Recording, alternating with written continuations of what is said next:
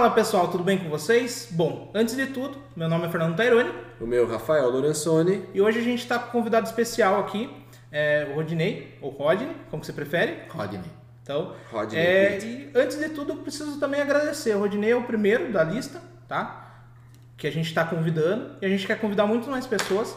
E eu também tenho que agradecer ao Rodinei aqui, que ele foi uma das primeiras pessoas que abriu as portas para mim em Sorocaba. Foi a primeira pessoa que, eu, é, que me ofereceu um espaço que eu pude abrir meu comércio. Então, foi onde eu comecei de verdade em Sorocaba. Então, se quer, pode falar o que você quiser, fica à vontade. O que, que Ah, faz sou- mais ou menos no mercado. Ah, Eu sou Rodney Pinto, sou arquiteto formado há 35 anos pela Faculdade Brás Cubas, em Mogi das Cruzes.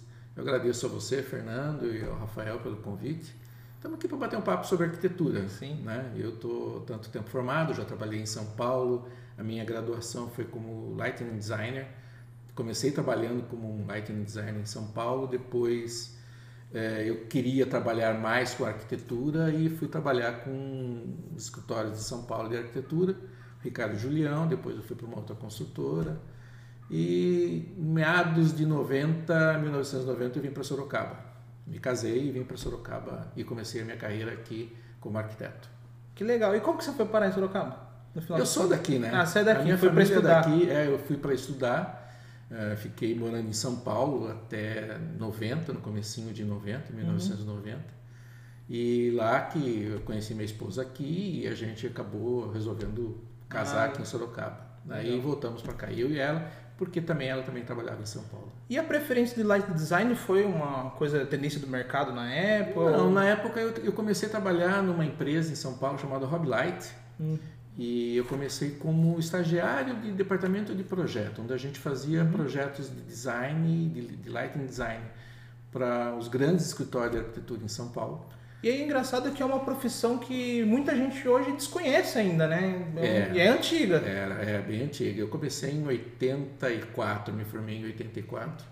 E quando eu me formei, o- o diretor da empresa me convidou para assumir o departamento de projeto dessa empresa. Então a gente fazia os projetos de iluminação Uhum. de grandes empresas em São Paulo, restaurantes, Almanari, Gallery. A gente fazia toda essa parte de, de lighting design. E aí, Eu, eu acredito até que o Light Design tem voltado agora, né? A gente tem alguns nomes no mercado. Sim, Conheço alguns. Uhum. Ah, mas acredito até por questão de corporativo, né? Hoje a ideia do corporativo, de projetos corporativos, é aquela questão mais seca, né? Você não tem muito forro, você está vindo mais com questões industriais e tudo mais, e o pessoal está valorizando ainda mais Está valorizando agora mais. Mas, a iluminação. olha, na, na minha época já valorizava, porque muita gente eh, queria eh, projeto de iluminação.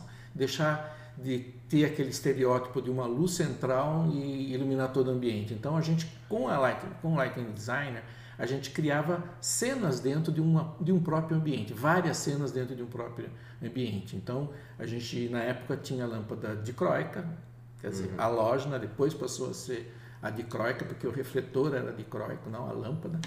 E a gente conseguia criar essas cenas dentro do mesmo espaço. E isso agradava muito os clientes. Essas cenas entendeu? entravam até a parte de automação, no caso? Na- entrou, não? entrou um pouco mais para frente, Pra um frente, pouco, entendeu? tá. Mas a gente tinha ah, assim o fator de você usar o, o dimmer.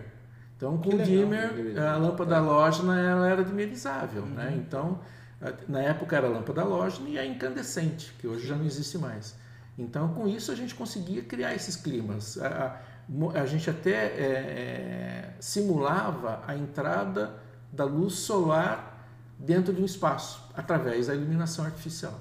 Então, isso foi um grande mote no momento, entendeu? Então, na época, tinha duas empresas de ponta, uma delas era essa que eu trabalhava e a outra era a Lumini.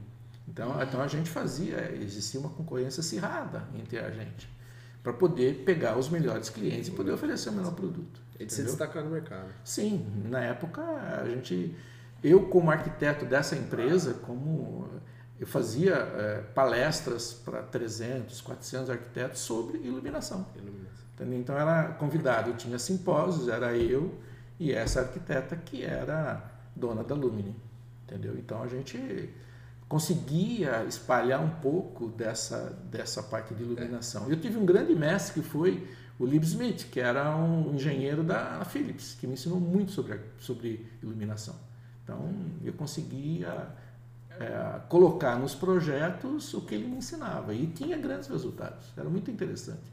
Aí depois eu é, a gente se forma como arquiteto, a gente tem a ideologia de trabalhar como arquiteto, né? Então eu falei, não, eu não quero mais trabalhar com iluminação, eu quero trabalhar como arquitetura. Daí eu fui trabalhar no Ricardo Julião, no escritório do Ricardo Julião em São Paulo. De lá eu fui para a construtora e dessa construtora eu passei um ano em Goiânia, eu fui trabalhar em Goiânia, acabei trabalhando lá. Depois eu voltei para São Paulo para a mesma Hobby Light que me chamou de volta para trabalhar com eles novamente. E depois disso eu vim para Sorocaba. Mas eu fiquei só um ano lá, depois voltei para Sorocaba, que eu queria trabalhar mesmo como arquiteto aqui em Sorocaba. E eu acho que isso daí tudo fez uma diferença no sentido, por exemplo, principalmente na iluminação, né? Hoje em dia, a iluminação é praticamente a vida da casa. É, total. né? E como arquiteto foi um diferencial é, total. Faz, você tem que trabalhar muito bem com a iluminação. E na época era mais comercial o processo todo Não, ou era total. bastante para residência? Era residência, comércio, era, um- era eu- mais, mais generalizado. Eu tenho um amigo que a gente está até convidando ele aqui, chama Rui Miranda, e é engenheiro, sempre tocou obras de, de alto padrão. E ele sempre comentou isso com a gente, que iluminação fazia diferença. E estava tocando uma obra, se não me engano, em Laranjeiras, alguma coisa assim, no Rio. E fez, fizeram uma, uma puta casa lá, né? Deixaram ela prontinha. Parece que depois de tudo pronto, ele ia fazer uma reforma. E um segundo arquiteto que também era, ela, era light designer, ele chegou lá e, e falou: Olha, sua casa é maravilhosa, é muito bonita, só que tem cara de pizzaria. Porque todas as iluminações, todas as lâmpadas da casa É. eram brancas, É, então. nenhuma era cálida. Então, assim, pequenas coisas fazem a diferença. Fazem a diferença. É uma ambientação É, legal, né? exatamente. Então, assim, foi uma coisa que me marcou, ele sempre É, a, comentava a isso aí. iluminação ela tem a temperatura de cor, entendeu? Então É. a, a mais fiel para a reprodução de cor é a luz solar. Então aí você vai aumentando o, o grau dela, você vai diminuindo, você vai ter luz fria e tal. Mas é, é bem interessante. Era bem interessante na época legal. quando a gente, quando eu trabalhava com isso. Mas você se sentiu privilegiado nesse sentido ou você acha que não fez tanta diferença na sua carreira depois? Não, fez bastante. Fez bastante. É que eu estou perguntando porque muita gente que eu vejo, que se formou junto comigo, tem muitas deficiências no sentido quando se forma, principalmente iluminação, vegetação, né? A parte de paisagismo é muito assim, praticamente nem se passa sobre É. isso. Paisagismo eu pulo, porque eu não gostava. Eu pulo, vamos pular essa fase.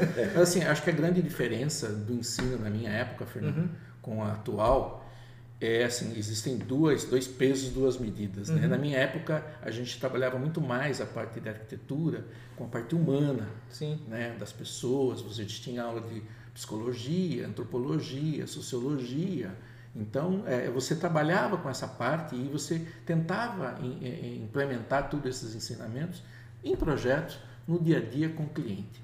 Hoje, a grande diferença é que a arquitetura né, ensinada hoje, é, ela é mais voltada para a parte de informática, né?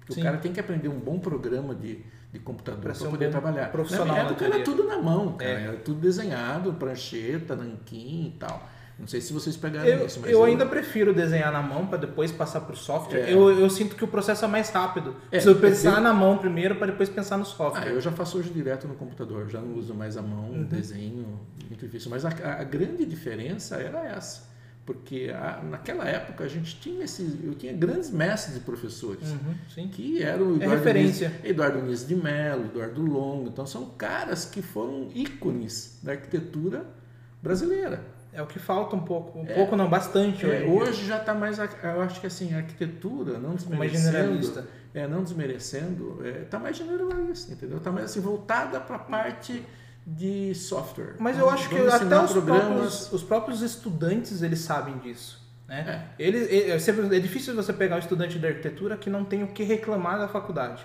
Isso eu estou falando logicamente da faculdade que eu conheço. Pode ser que tenha outras É, faculdades que seja referência, mas até algu- algumas grandes faculdades que conheço em São Paulo e tenho amigos que estudam lá, também tem uma certa reclamação. Uns falam que falam, ah, isso daqui foca muito em história, ah, isso daqui foca muito. Entendeu? É assim, ou você foca em algo e acaba perdendo um, um Uhum. certo processo, ou você fica generalista e se vire É. depois que se formar. É, eu tinha, eu tinha um professor que era Eduardo Nise de Mello, ele contava a história da vida dele. Ele era um senhor de, na minha época, de 86 anos, que ele viajava de São Paulo a Mogi das Cruzes, onde fazia faculdade. Só que ele contava a história da vida dele na arquitetura. Entendeu? Então, todo o processo de, de- do modernismo, ele passou por aquilo. Então, cara, era um negócio que era, era, era assim, enchia a gente de orgulho e enchia a gente de, de, de- de informações que a gente não, não conseguia, a gente só via pelos livros e ele contava a história da vida dele. Ele viveu isso em loco, né? É, entendeu? É bem diferente. E é engraçado que a gente trouxe esse conceito de podcast para resgatar um pouco do que falta na É, é arquitetura. legal, é legal. Entendeu? Eu acho que é então, aí. o principal nome em loco, o grande principal, o Rafael que deu o nome, e eu fui participando do- de outros sentidos. Por Aham. exemplo, resgatar arquitetura, resgatar engenharia, tudo está se perdendo com o processo, né? Então, hoje em dia, engenheiro, a grande maioria joga no software, faz cálculo, só dá uma revisada e pronto, acabou. Então, Como isso, é, revisa, isso né? é isso que eu te falei para você da diferença, né? Sim, o advento da, da informática né, voltado para engenharia e arquitetura acabou tirando um pouco o processo criativo da pessoa, porque a máquina vai fazer tudo aquilo por ele. Mas eu acho que isso está influenciado em, influencia em todas as áreas, desde É. o professor ensinar. Sim, e por Ah. outro lado, assim, se o cara não souber trabalhar Uhum. no programa, ele não vai saber ter um bom resultado final. É, o, cara, o, o próprio professor, até a, a forma de ensinar fica meio É. rígida, né? Bem. Então, eu tinha muitos professores que tinham certo preconceito com Revit, por exemplo, que na minha época era o grande debate que estava entrando o BIM. Aham. Só que daí um dia eu parei para conversar, por que, que eles tinham tanto preconceito? Não é preconceito, vamos colocar aí entre aspas. É, então, qual que era o grande preconceito? Porque você não pensava em fazer uma escada. Então, você chegava na obra, como que faz a escada? Então, não sabia. Então, eles queriam o quê? que a gente ou desenhasse à mão ou no software que era manual. Por quê? Você precisa aprender como que você Uhum. Como desenha uma desenhar, escada. é, tá Se você certo. pega um software que ele faz para você, você nunca vai saber resolver É. na obra. É, mas está certo. de uma certa Né? Não, forma, tá certo. aí eu passei a concordar com eles. Aham. Não que o Revit seja ruim, não, não é. Ele facilita, mas você tem que ter o conhecimento antes de É. mexer na ferramenta. É, esse software é exatamente para isso, né? Você Uhum. tem que saber como construir Exatamente. para depois você mexer no Porque senão você só joga as coisas lá e depois resolve na obra.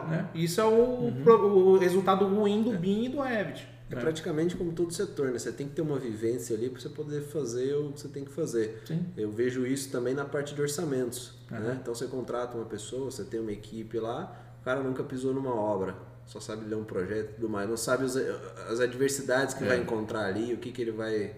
O que, que ele vai encontrar durante o processo de construção e considerar isso no orçamento, né? A mesma coisa na É. parte de Não, projeto. Deus nos acuda. Martin, mas ó, a, a gente que faz os projetos, você sabe detalhes do projeto. Então, quando você faz o projeto e você vai à obra, você olha no- na obra e fala assim: aquilo não estava Não no está meu projeto. Por que, que você fez daquele jeito? Não é daquele jeito que está no meu projeto. Então, você cria uma intimidade com o projeto, entendeu? Se você consegue conciliar a obra e o projeto, é, é uma coisa fantástica, porque você vai saber o que, que você está fazendo. Você sabe o que você projetou. Então você sabe como tem que construir. E muita gente hoje em dia não sabe como construir. Entendeu? Então eles fazem o projeto, mas não sabem como constrói aquilo. Então criam umas coisas mirabolantes, mas não sabem como aquilo pode ficar de pé. E você que faz o projeto, você vai na obra, eu, eu pelo menos sou desse jeito, eu olho no projeto e falo, aquilo está errado, não é daquele jeito. Entendeu? Então é, é a vivência, né? É a vivência do dia a E dia. hoje eu percebo também que a grande maioria né, não sabe nem um pouco de obra, nada de obra, Nada, e né? passa a projetar. Né? Passa a projetar não, faz o projeto primeiro e não, não tem o conhecimento nem depois Nossa, de vários anos Eu acabei de falar para você. Então isso é um problema geral, na verdade, e a gente percebe. E a faculdade também foca em projetos grandes, muitas vezes, Uhum. e o cara sai na profissão fazendo coisas pequenas. Então talvez o cara não tenha conhecimento, principalmente de burocracia, que às vezes isso, É, às vezes a tem que- pessoa fica mais preocupada com a burocracia do que em projetar muitas Uhum. vezes e acaba perdendo o fio da meada aí também que eu percebo muito É na legal. nossa profissão. Uhum. É, também. Vem com o basicão, né? E na hora de, da parte criativa não, não pensa fora da É. caixa, talvez. É, talvez. É, acho que é, é importante isso aí. Bom, gente, Rodney. né? Vamos errar até o final, é, hein? Foi de O- propósito, foi marcado O isso. Fernando comentou comigo que você teve uma, uma experiência fora do Brasil, parece que buscou alguma tecnologia, alguma coisa assim, É, chegou isso a... em, em 2016, mais ou menos, é, eu fui convidado para fazer um curso nos Estados Unidos. É, e lá eu acabei vendo a construção de Last Steel Frame e acabei fazendo o curso lá. nos Estados Unidos, numa empresa que chama, que é a fabrica, que é a, a detentora do, da licença do, do, software que mexe com isso, que é a FrameCAD. Então, e eu acabei fazendo curso, aprendi a mexer no, no, no sistema, aprendi a construir, eu visitei obras e acabei voltando algumas vezes para prestar serviço para essa empresa lá nos Estados Unidos, tanto lá quanto aqui no Brasil.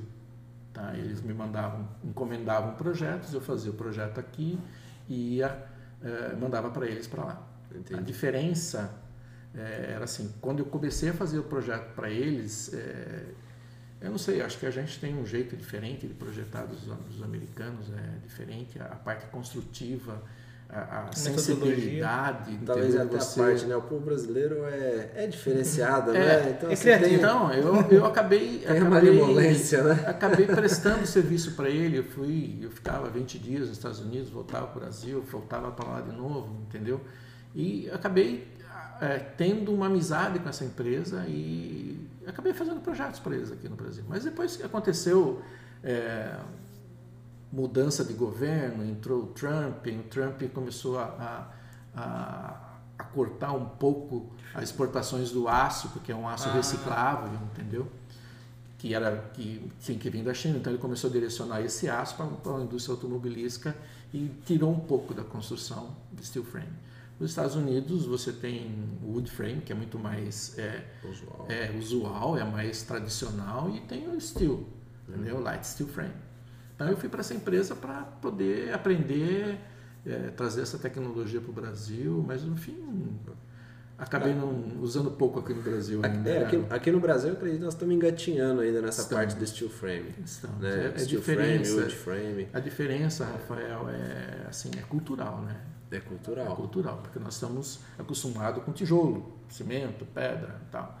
E a construção civil, é, a construção civil tradicional que nós é. temos hoje aqui no Brasil, ela é muito mais rígida, né? muito mais é, é, atuante do que essas novas tecnologias. Né? Uhum. Então, se você for pegar o, o Lean uh, Construction, que é a construção exata, ela é a construção de light steel frame é um processo é, é um processo industrial, entendeu? O desperdício na construção civil hoje em dia tradicional é 30%. Então, se uma casa você gasta 200 mil, 30% você, você joga fora. fora. O light steel frame não. O light steel frame é uma construção, por ser uma, uma construção é, industrializada, onde vem tudo montado, você tem um índice muito baixo de perda, entendeu? É coisa de 5%.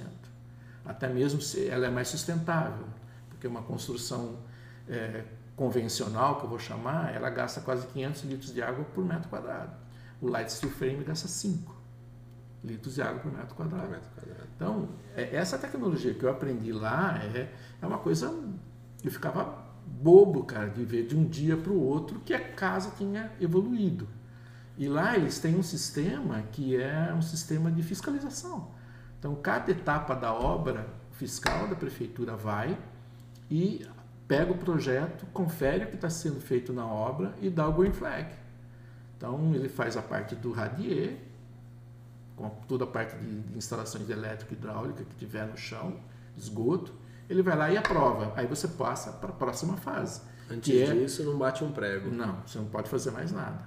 Entendeu? Então, daí você passa para a próxima fase, tanto quanto wood frame quanto steel frame. Aí você monta todos os estudos, que são os perfis, né? Montou tudo, volta de novo fiscal. E assim vai, fase a fase. Então, o sistema de fiscalização deles lá é muito rígido. Eles têm normas para tudo. Aqui, no caso do Brasil, você consegue dar um jeitinho, porque o cara não vai ver se a, se a bitola do fio é correta, entendeu? Uma que a gente não tem. É, não tem, não tem gente para fiscalizar. É, tem estrutura né? para é, isso. E lá a pessoa é específica para isso. Mas deixa eu perguntar uma coisa. Você acha que no Brasil ainda a gente está engatinhando por rentabilidade? Por exemplo, nos Estados Unidos, você comentou um pouquinho com a gente antes de começar a gravar, é um processo de produção, né? Aqui no Brasil não tem esse processo de produção, logo, talvez não barateie tanto quanto lá. Você acha que isso influencia muito para o mercado não, brasileiro? Agora, no começo sim, era bem, uhum. bem diferente o valor. Agora está quase que Igual. chegando 10% acima. Uhum. Mas se você for pensar na parte de custo-benefício, é, tempo de execução de obra, é, o desperdício que é mínimo, entendeu? Então a- acaba é, quase que equalizando as duas, né? Sim, eu tive experiência com uma- algumas obras, né? A gente fez parceria, o meu escritório fez parceria e a gente executou algumas obras em estilo. A grande maioria foi comercial. Por quê? Porque comércio, quanto mais rápido você abre, mais dinheiro no caixa. Então, quando a gente teve um processo é, em residência, já não foi tão eficiente. Porque o que acontece? É, nossos clientes brasileiros, né, não todos, mas a grande maioria, pensa o quê? Alvenaria, eu tenho oito meses para mim juntar o dinheiro e pagar a obra. Agora, É. no estilo, você tem que desembolsar em três meses É, o fazer a obra inteira. O, o fluxo de caixa é bem mais rápido. É, bem mais rápido, bem mais É um rápido. É. Então a experiência que a gente teve no sentido residência foi isso. A pessoa estava pensando em pagar com calma, na hora que ela percebeu já estava espantada com tudo que tinha que pagar. E no comercial não, o cara já estava com o dinheiro, ele já queria, ah, quero colocar para funcionar. Quanto mais rápido, melhor. Então foi mais, mais eficiente nesse sentido. E aquela coisa de, ah, vamos quase é, ficar igual com a alvenaria ou convencional. não- Mas é, é o que eu falei para você, é a parte cultural, né? A Uhum. parte de residência cultural brasileiro, ele está acostumado com a parte rígida, Sólida, do, né? sólida do tijolo, do Sim. concreto, tá? E quando eu explicava para os clientes que ele vai andar na casa dele e vai bater na parede, ele vai ter esse som oco, né? Não o som rígido de uma parede. Ele falava, ah, mas eu vou fazer isso. Eu falei, mas Quando você chegou É, eu falo parede é, e bateu nela. Exatamente né? o que eu falava para ele. Eu falava assim, desde quando você an- anda na sua casa batendo na parede? Batendo em parede. Então, o aspecto final dela, o resultado final do steel frame, era idêntico a um projeto de uma estrutura convencional. E você pode colocar qualquer tipo de revestimento, tanto externo quanto interno. Lógico que você tem as técnicas, você tem os, as normas que você tem que construir em light steel frame, entendeu? Que você tem que seguir? Você- acha que o, o principal ponto para vender um projeto de steel frame, para você, para que ele seja feito em steel frame, é, é, é na parte estética, na parte econômica? Ou você acha que porque assim, Não, Bra- que não- é, não igual- tem- é não como tem você comentou, até, né? até entrar nessa parte. Acho que o brasileiro tem muita tem muito pé cravado, né, vamos dizer assim, na cultura de construir na cerâmica ou de construir no Um outro concreto. exemplo que eu posso dar né, nessa questão também de cliente, né, de cultura, é que às vezes o cliente ele aprova o projeto e vai indo, vai indo e depois ele percebe que ele quer mudar porque viu alguma coisa de uma revista e o estilo não permite tanto isso. isso, é. Então talvez você falar isso pro cliente é muito duro para ele.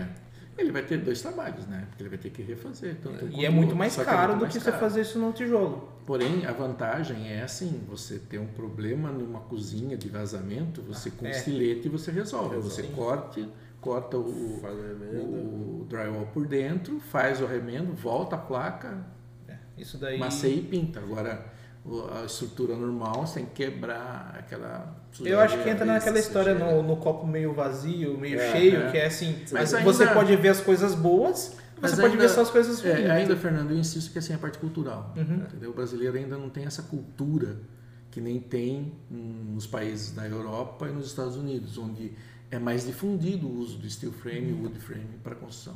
Entendeu? E se, assim, é, você acha que daqui, daqui 20 anos o povo brasileiro Não, muda? acho que não chega que tanto. Não, não? Antes. Eu acho que chega, é coisa mais de, eu diria, no máximo cinco anos. Eu acho que teria, Hoje já tem bastante gente interessada. seria legal virar uma necessidade, né? Não É. só um ponto de vista. É. Porque se ficar mais barato, de repente, que a alvenaria, talvez... E tem outras tecnologias também que tá Tem, vindo aí, E né? até mesmo assim, a, a parte que a pessoa se depende de um financiamento, os bancos já estão aptos a financiar a Financiar casa steel casa frame, steel light frame. steel frame. Então, tanto que a Caixa já existe da TECs, né, que são as, as diretrizes técnicas para construção, construção seca, entendeu? Em light steel frame. Então você pode fazer, você pode financiar, tanto que todas as caixas econômicas hoje em dia, se você for ver, a grande maioria, as novas são construídas em light steel frame. Algumas delas levam até selo verde, né? Que você tem isenção de É alguns green, impostos, é, você, é. você paga lá 7% ao É. ano, 10% ao ano. Excelente. Uma outra coisa que a gente estava comentando um pouco antes é, da, da- sua chegada aqui. ah, As fofoca, né? é, a gente, pô, vamos, vamos abordar isso. Uma coisa que eu achei bem legal que eu tava dando uma lida sobre o assunto é sobre associação de moradores, né? Acho que a gente até bateu alguma coisa assim. Que hoje, né, no Brasil, estava comentando, tem um, um condomínio que a gente pode fazer, que o condomínio obriga ah, o morador, né, o proprietário, a fazer daquela forma, que seja cerâmica. É, Então, eles tem alguns condomínios que proíbem a construção proíbem seca. a construção Eu acho seca. totalmente um totalmente atraso. É. atraso, desnecessário. Porque às vezes algum projeto assim, bom, hoje está tá virando tendência até estrutura metálica ou É. steel frame que mostra alguma coisa mais robusta, mais crua, né? É, fica legal, agrega e puta, dá uma. É não é construção mais mista, né? Dá- de, de barato, é, né? dá a, uma gente, a gente chama de construção mista, né? Você usa a estrutura dela em, em aço pesado, aquelas viga Uhum. I, viga W, Ah, W, e você faz os fechamentos das paredes com light steel frame. Com light steel frame, Não, né? E eu acho, eu acho inconcebível hoje em dia, no século XXI que a gente está, com um monte de tecnologia, você ser proibido de usar, De uma- usar um- um método que você um quer. método construtivo que é ecológico. É, uma coisa que eu estava é- comentando, acho que, desculpa até te cortar, foi, foi a questão assim, eu acho que essas pessoas, por exemplo, de associações, de condomínios, têm que avaliar é, parte técnica, no caso, iluminação, É, ventilação, lógico. que é o que, que, é Não, o eu acho que é qualidade ali. final. É, Qualidade não, se- não final. seja bem a qualidade final, né? Não a qualidade final, não a parte técnica, porque a parte técnica você tem que respeitar a Norma. prefeitura. E norma. Agora a norma, sim, você tem, ó, você não pode construir Ele três é- pavimentos, pau, pau, aquele- É todo aquele negócio que a gente sabe que é o comum. Mas impedir de uma pessoa usar um sistema construtivo que seja ecológico, rápido e que não vá agredir, não vá atingir o meio ambiente. Isso é bom para o condomínio. Ela tá Lógico. falando meio que assim, use um carro antigo que é melhor do que o É, atual, porque... porque Exatamente. é.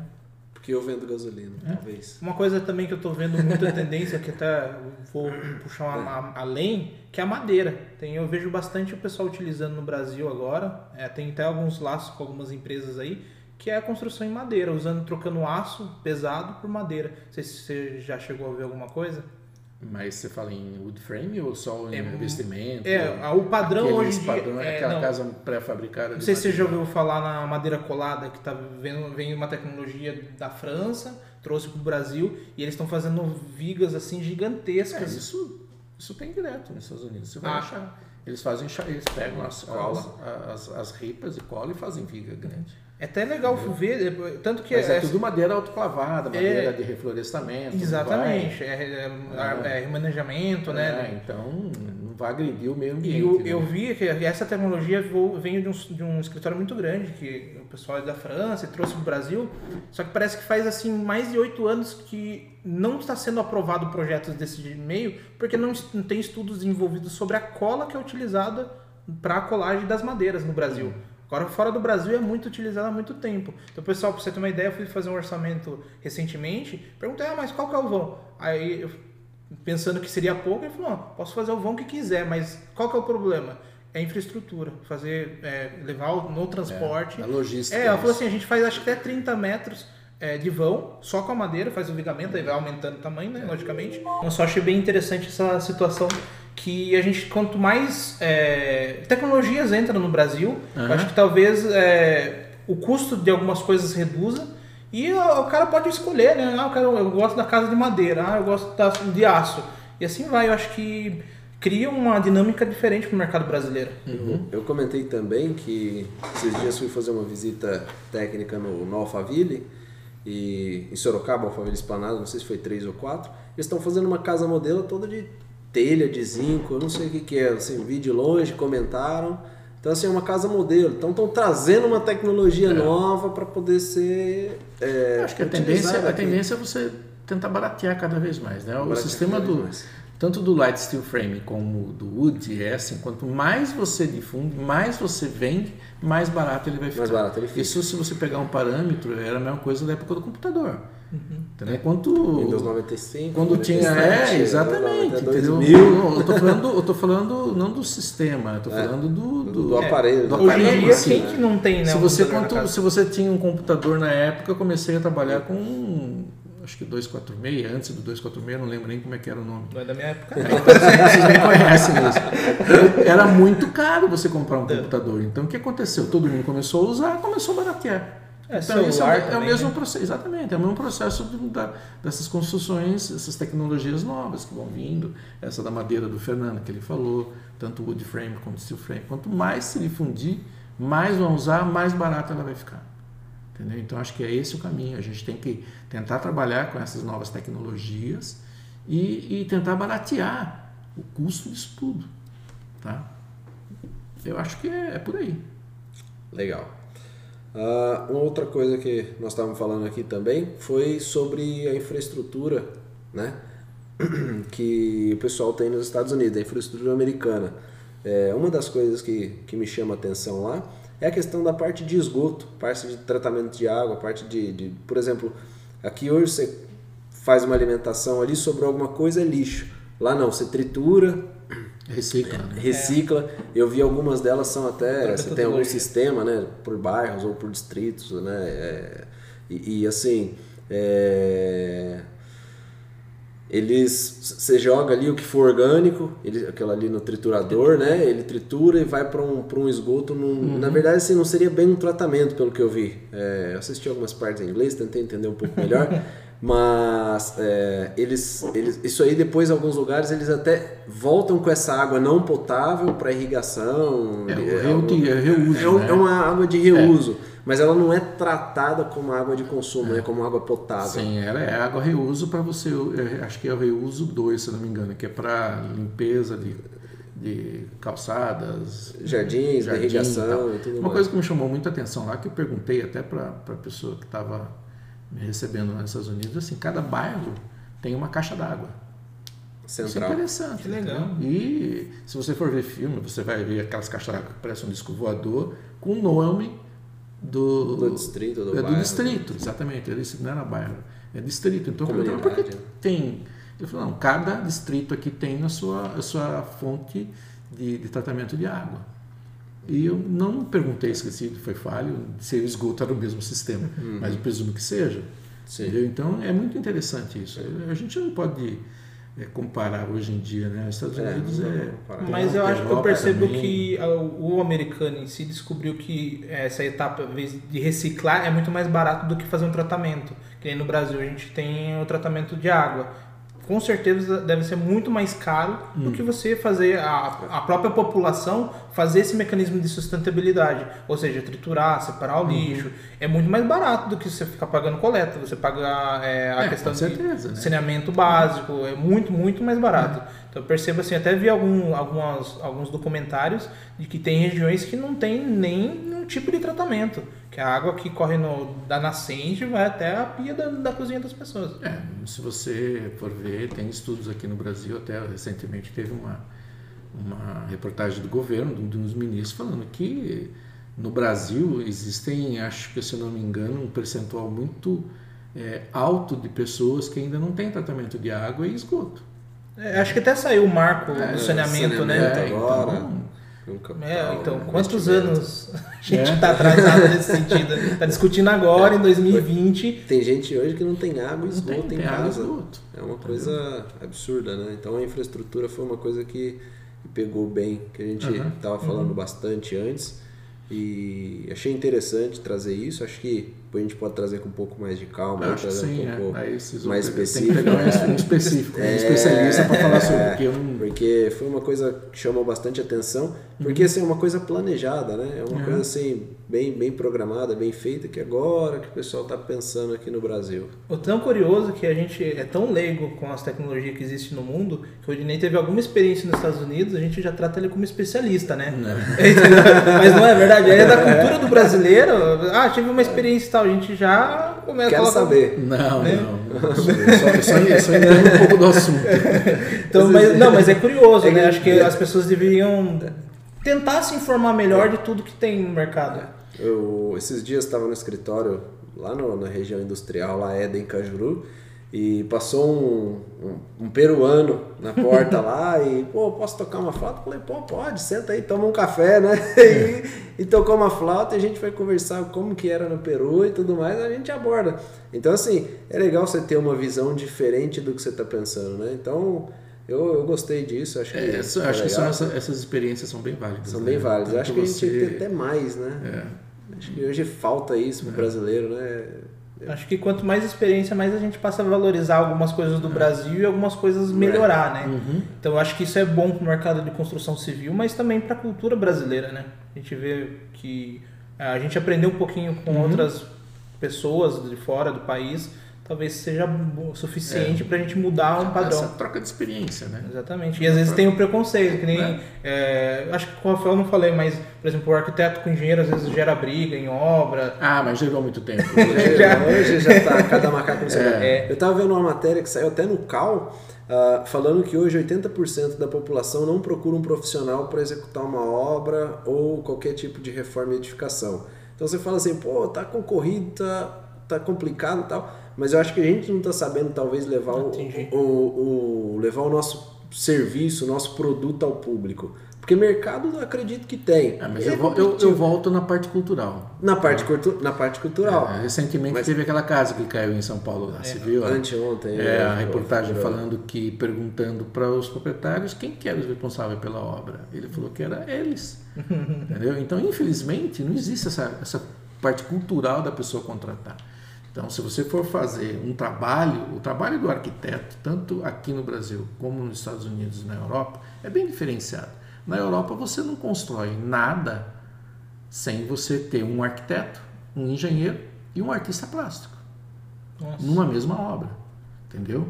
E nos Estados Unidos você tem que ter um arquiteto também, além da parte do, do, do engenheiro, do artista plástico, entendeu? É a mesma coisa.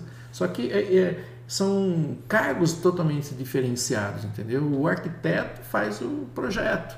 Ele tem que, além dele saber mexer com o projeto, de saber atender as necessidades do cliente, ele tem que entender muito da parte estrutural. Porque se ele estiver na obra e o cara perguntar para ele, ele tem que saber resolver. Noções, noções é. né? É, noções. E uma coisa que eu acho legal hoje em dia é que está existindo cada vez mais especialista em algo. Mesmo que o cara seja engenheiro civil, antigamente era general, era generalizado no caso. Então hoje em dia não, o cara é, é especialista em estrutura, é. especialista nisso daqui. E o arquiteto também está indo para esse caminho, é. né? Hoje em dia, é, antigamente, arquiteto urbanista tinha só o título, né? Hoje em dia você vê que o cara é é, especialista em urbanismo, especialista. É. É, ou às vezes tem gente que só faz é, reforma comercial ou interior. É, o leque é muito grande, né? Sim. O leque é muito grande que abre para Então eu percebo que hoje em dia tem cada vez mais especialistas. Eu vejo alguns arquitetos formados trabalhando com, eu não sei bem a palavra, mas que faz organização residencial. Eu, uhum. acho, eu não lembro Personal agora. Personal organizer. Eu acho impressionante assim a quantidade de criatividade do próprio de um, um próprio nicho. A, a quem faz festas, né? Por exemplo, arquitetos que fazem sim, festas também, de casamento. casamento. arquiteto só faz é, stand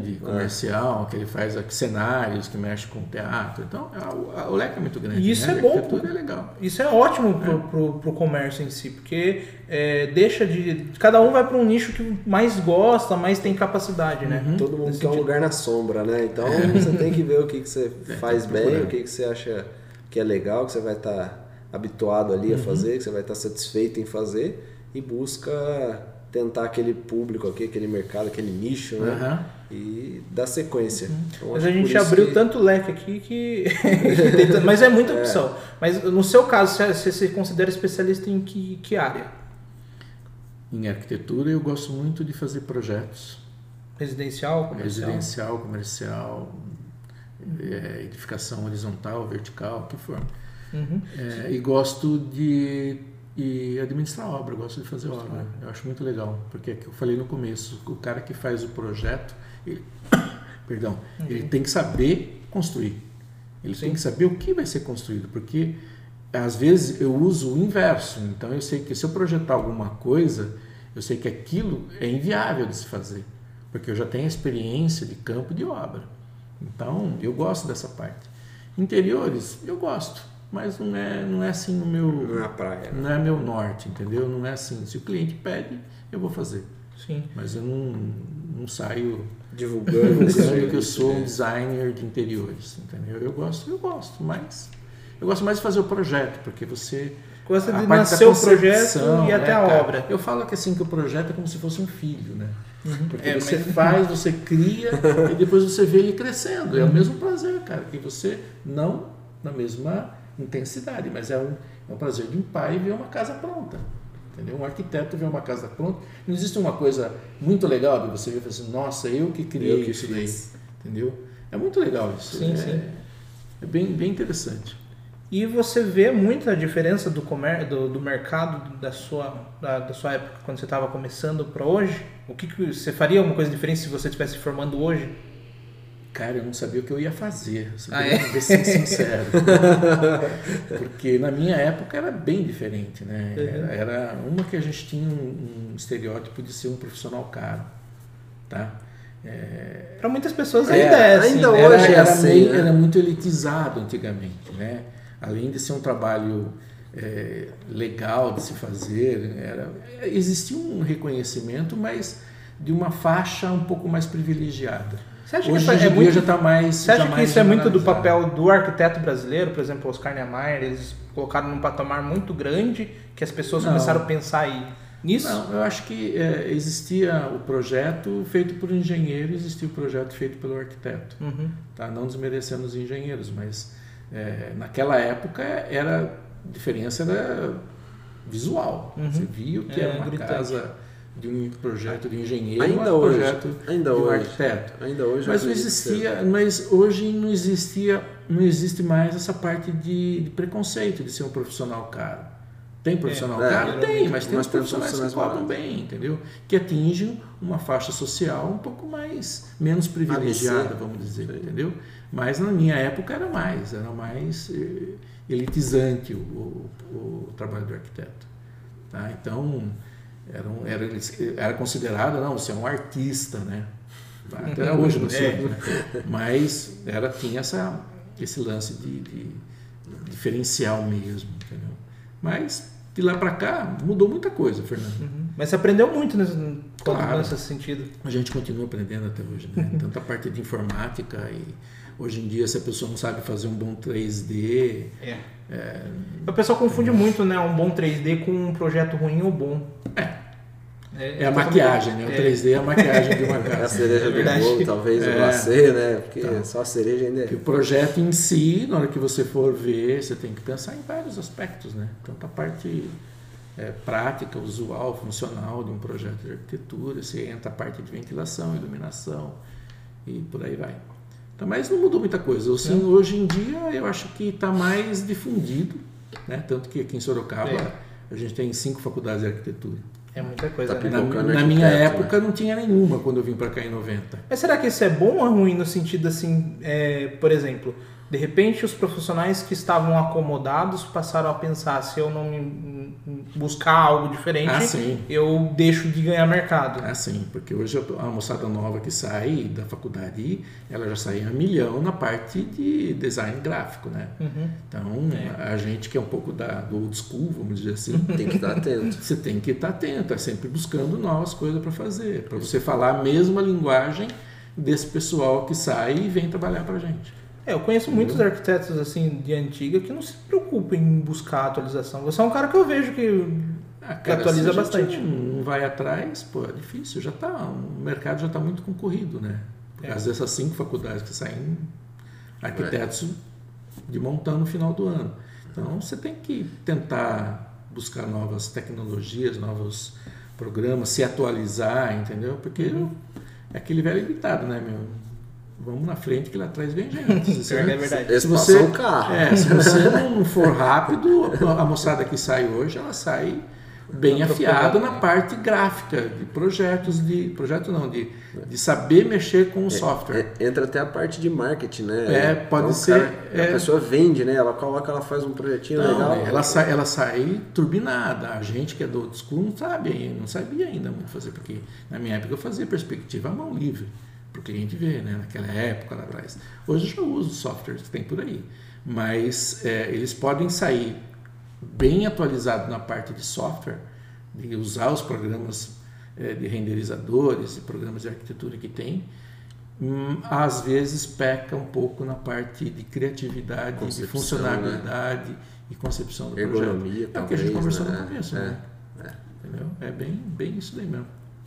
Bom, eu vou fazer o último levantamento da minha parte, que eu tenho muita, muito questionamento. Você pegou a época do CREA e a época do CAL. Se Sim. quiser falar, não quiser falar, tudo bem. Bora? Você vê diferença para melhor e pior? Porque eu, assim, eu sou formado não tanto tempo, eu só peguei a época do CAL. Do CAL. E eu só vejo queda livre, eu, eu, eu a minha opinião, tá? Então eu Cara, eu vejo não que... dependo muito do CAL. Eu acho que a gente não pode depender muito de É. uma entidade, entendeu? Uhum, é, isso eu É, concordo. Na época do CREA, a gente tinha disputa com o engenheiro. Uhum.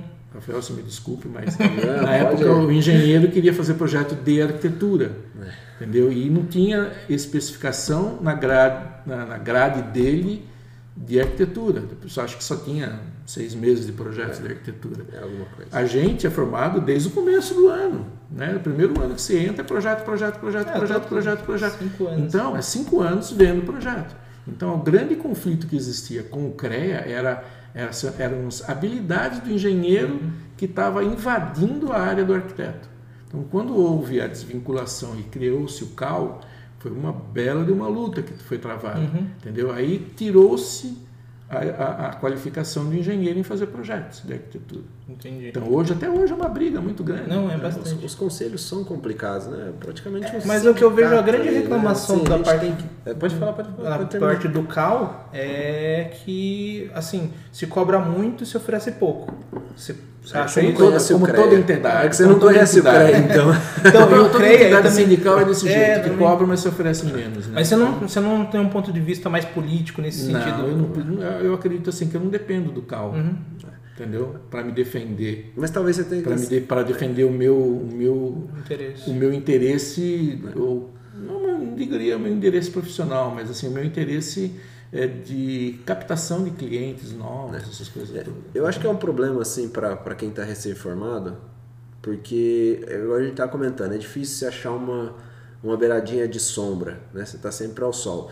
E aí você vê um, um CREA, um, um CAL, cobrando uma anuidade de 600, 700 pau para quem é recém-formado, eu acho que é pesado. Para mim foi pesado quando eu me formei. Eu, tô, eu, tô- Eu já tenho, eu já tenho um desconto de 50%. O meu já passei dos 30 anos, eu tenho 50% de desconto. É, eu tô fazendo esse questionamento eu- porque eu tenho acompanhado muito as páginas e tudo mais, divulgação do CAL, até a eleição do CAL recentemente. Leio algumas matérias E o também. pessoal, assim, se entrar na página, assim, é muita, muita reclamação. E eu vejo que a gente abrindo essa, esse leque de informação para oferecer, compartilhar informações de arquitetos, engenheiros, talvez seja nossa parte também tentar lutar que as coisas melhorem. Acho que tudo é tem que lógico, melhorar. é tudo. Se você não fizer a sua parte, É, mesmo sim, que seja é um trabalhinho de formiguinha, É, entendeu? Na hora que não vai chegar no, no Um passo ponto de cada final, é, não vai dar em nada, entendeu? Então você tem que fazer a sua parte. E, e além do- da sua anuidade ali, a cada, vamos dizer, a cada projeto, a cada serviço que você faça tem uma RT, né? É, eu não sei se a do CAL ainda é por valor do contrato, que Eu aumenta o valor é, da Acho que é o RT, mínimo, acho que é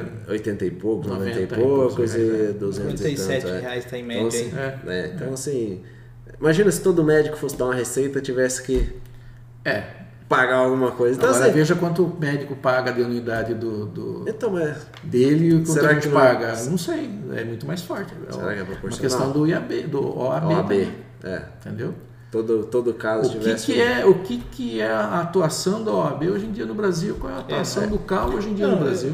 eu- eu OAB digo- é o OAB forte, já é né? política, né? A OAB já tá forte. É, Tá o OAB política, acho que tem aquela questão também de controle de qualidade, nesse sentido, pelo menos de certa forma, de você ser aprovado para realmente É, exercer Tem um aquela controle, profissão. É, talvez tenha um controle. Eu não sei se isso faria É, bem. a gente não entra no gente. campo dessa, nessa parte de política, porque, meu, é Tá complicado. complicado. A única coisa que eu posso falar assim, eu não dependo do CAL para me fazer profissional. Legal. Eu Não, é, é- esse ponto de É, vista eu não- não, não tinha me ajuda. eu não tinha me perguntado isso não me ainda. ajuda em nada, entendeu? Então não, vou agrega ficar- nada, é, né? não vai agregar nada. não vou É, ficar, eu, eu então, fico assim nessa eu questão. Será que, é o coisas- que- será que é legal a gente pagar algo que Não, não, não vai fazer nada? é obrigatório, né? Para você atuar como É, não, arquiteto, sim, você tem aham, que pagar, não. infelizmente. Mas eu não, eu não dependo muito deles, não. Não quero depender muito deles, não. Importante. Interessante. Tá. E se você fosse dar um conselho, assim, é, quase como o pai, vamos dizer, de quem está iniciando agora ou está pensando em entrar nessa área, ou para um cliente mesmo que está pensando em procurar um arquiteto, você Le- falaria lembrando que- alguma coisa? Lembrando que pai é quem cria, hein? É. Cuidado! Vamos criar a sua casa. né? Cara, eu acho que é tudo assim, você tem que ser resiliente em tudo. Entendeu? Não é por causa de uma pedra que você tropeça que você vai desistir. É ter força, fé e vontade para vencer, porque a luta é, é árdua, entendeu? É árdua. Mas não desista. É uma profissão legal. Se tivesse que escolher de novo, eu escolheria arquitetura. Porque é uma coisa que é tão gostoso você fazer uma coisa para os outros e o cara olhar e falar assim: cara, como ficou lindo, gostei. Aquilo, sabe, te enche de orgulho. É o lance do pai, né? Uhum. Quando cria uma casa. E eu acho que assim, não desista.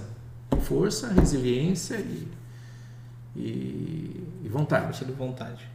É, eu falei essa questão de pai porque o Rodinei várias vezes ele foi quase um pai né, no conselho. É, eu tava no começo ainda, né? Tava entrando, nem, nem formado eu tava É, ainda na é área. formado. Então eu aprendi muita coisa com o Rodinei, não só com ele, outras pessoas também, mas é uma pessoa que eu vejo que tem um coração grande no sentido, até quem não é da família ele trata como familiar ali. Então muitos conselhos até hoje eu levo, tanto que eu lembro de todas as várias histórias que eu levantei É para o Rafael, eu lembro Bom bastante saber. coisa. É gratificante saber isso. Então, mas é legal. Então, eu dou muito obrigado até hoje. Hoje eu aprendi muita coisa.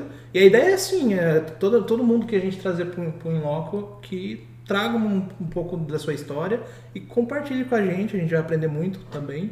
E se a gente puder ensinar um pouquinho do que cada um passar É. aqui, vai ser legal. Legal. Valeu. Legal. Certo? Bom, Alguma é, consideração final, Denise? Você quer falar alguma coisa? quer comentar alguma coisa? Então, eu agradeço Tranquilo. pelo convite e espero que vocês tenham sucesso nessa empreitada do muito obrigado. Falou? Muito obrigado. Se ainda não, não segue nossos canais, né? Tem o Instagram, Facebook. Ixi, tem todas. Eles Twitter, têm que desafiar a YouTube. gente a chegar em todos, né? Posso só Vamos fazer uma Spotify, pergunta? claro. Posso dar o, o- a palma final? Pode. Pode. Vamos encerrar? É, eu só vou, eu vou pontuar todas as redes sociais, então, para ninguém esquecer. Claro. Então, lembrando que, o que os arquitetos e engenheiros ou estudante de arquitetura e engenharia é obrigatório compartilhar esse conteúdo, tá? É. Agora, os clientes, fica à vontade. Mas obrigatório tá aqui pra assistir. gente receber. Então, mas é Twitter, Instagram, é, é, o principal plataforma hoje em dia tá no YouTube, pode compartilhar, curtir, seguir a gente. E a gente vai liberar a lista né, de todos que vão, que, vão- que vão participar e tanto o pessoal que vai. Que, a, quando que vai sair a, a nossa entrevista. Não é nem entrevista, é A uma nossa conversa. agenda. A- Agenda de entrevistas e agenda de, de, de, de divulgação. Então a gente agradece também e É. o Rodinei encerra E- pra gente. Como o pessoal te acha, se precisar entrar em Eu contato com também tenho no você, Instagram, tá? tá? É, e o meu telefone, não sei se pode. A gente vai deixar tudo Rodinei, no- vai deixar descritivos e tudo mais, tá? mais É. fácil. Legal. Beleza. A gente passa então. Posso terminar? Pode, Pode. terminar. Legal. Certo? Falou, gente. Obrigado. Ué, que isso. A gente que agradece.